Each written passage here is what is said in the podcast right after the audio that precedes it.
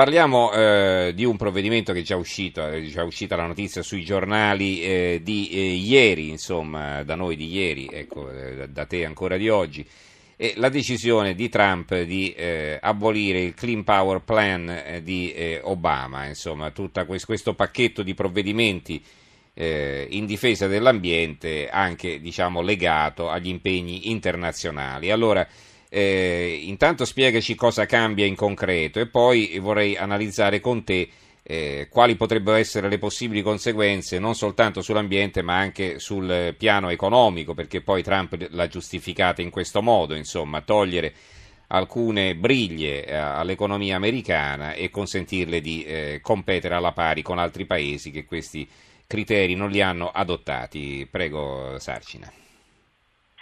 Diciamo che sul piano concreto e immediato cambia poco perché il provvedimento, la legge che è stata ehm, rivista ieri con quel provvedimento, anzi abolita per il momento con il provvedimento di, eh, del Presidente Donald Trump, non era mai entrata in vigore perché era stata subito eh, è stato oggetto di ricorso da parte di eh, numerosi stati e quindi la Corte Suprema aveva dichiarato che finché la, questo provvedimento, questa legge eh, fosse rimasta ancora nei tribunali federali non poteva entrare in vigore. È chiaro però che dal punto di vista della prospettiva cambia tutto invece perché il provvedimento di Obama rientrava nel quadro dell'accordo eh, generale internazionale che era stato eh, firmato a Parigi nel dicembre del 2015 e che appunto impegnava gli Stati Uniti nella, uh, nel contrasto alla climate change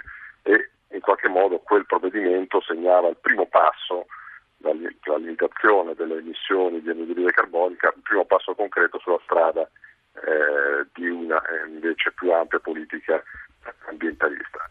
Trump ha rovesciato completamente questa impostazione, vedremo adesso che cosa succede nel concreto perché è possibile che anche questo provvedimento venga impugnato dai procuratori generali di altri stati e quindi eh, bisogna capire se e quando entrerà effettivamente in vigore, però è chiaro che eh, è, cambiato, è, cambiata la prospettiva e mh, mm, è cambiata la prospettiva da un doppio punto di vista, perché l'idea di Donald Trump è anche quella di eh, riportare l'industria americana a, una, a un'epoca in cui eh, il fattore ambientale, i vincoli ambientali eh, non fossero prioritari come invece poi col passare degli anni negli ultimi tempi eh, era stato. Questo naturalmente è visto come un uh, incoraggiamento a tutti i tipi di industrie, non solo quindi alle miniere, ma anche ai petrolieri e a altre industrie fortemente inquinanti, di poter nel breve periodo riprendere un'attività senza preoccuparsi troppo dei vincoli posti mm-hmm. invece alle emissioni e anche di altro tipo. E questo come può riflettersi poi appunto sull'economia? Eh, adesso a parte queste industrie che riprendono a lavorare con maggiore lena e probabilmente anche, eh, come hai detto tu, senza curarsi troppo dei danni all'ambiente, ma insomma va bene che a parte un, un ente che eh, regola, eh, che controlla eh, le, eh, l'inquinamento e continua a esistere negli Stati Uniti è importante, quindi insomma continuerà a fare il suo lavoro. Però ti volevo chiedere se questo effettivamente può essere, eh, secondo eh, gli esperti, un volano per l'occupazione, per esempio, che è un altro tema molto caldo, no? che lo è stato anche durante la campagna elettorale. Ecco. Certo, ma eh, il paradosso è che questo provvedimento sembra arrivare un po' fuori tempo massimo, perché se prendiamo sull'industria dell'estrazione, l'industria del carbone, che è diciamo, l'oggetto numero uno di questo provvedimento, bene, negli ultimi 3-4 anni questa, questo comparto che occupa 88.000, occupava 88.000 eh, persone, adesso ne, ne, invece ne occupa 66.000.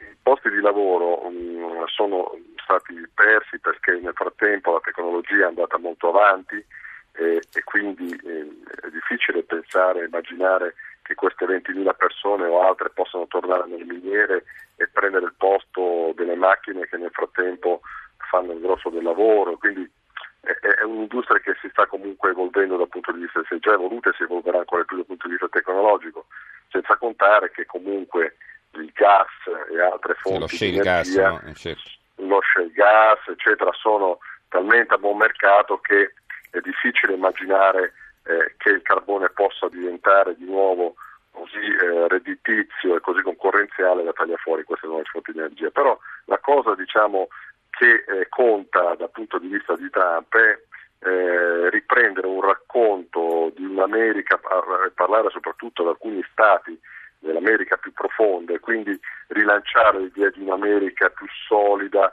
eh, più legata alle produzioni tradizionali, alla fatica e così via. Ecco, questo messaggio che mescola diciamo, retorica e mh, fa però riferimento anche a modelli precisi che erano stati un po' superati nell'ultimo periodo, forse può spiegare qual è la strategia del, del Presidente dell'amministrazione americana, perché altrimenti sembrerebbe del tutto incomprensibile e ehm, senza una logica.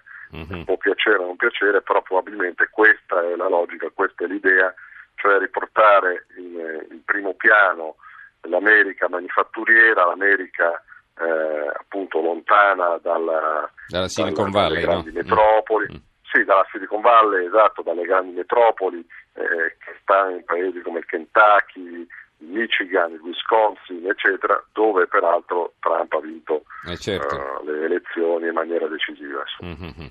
Molto interessante. Grazie allora Giuseppe Sarcina, corrispondente da Washington del Corriere della Sera. Grazie Sarcina e buonanotte.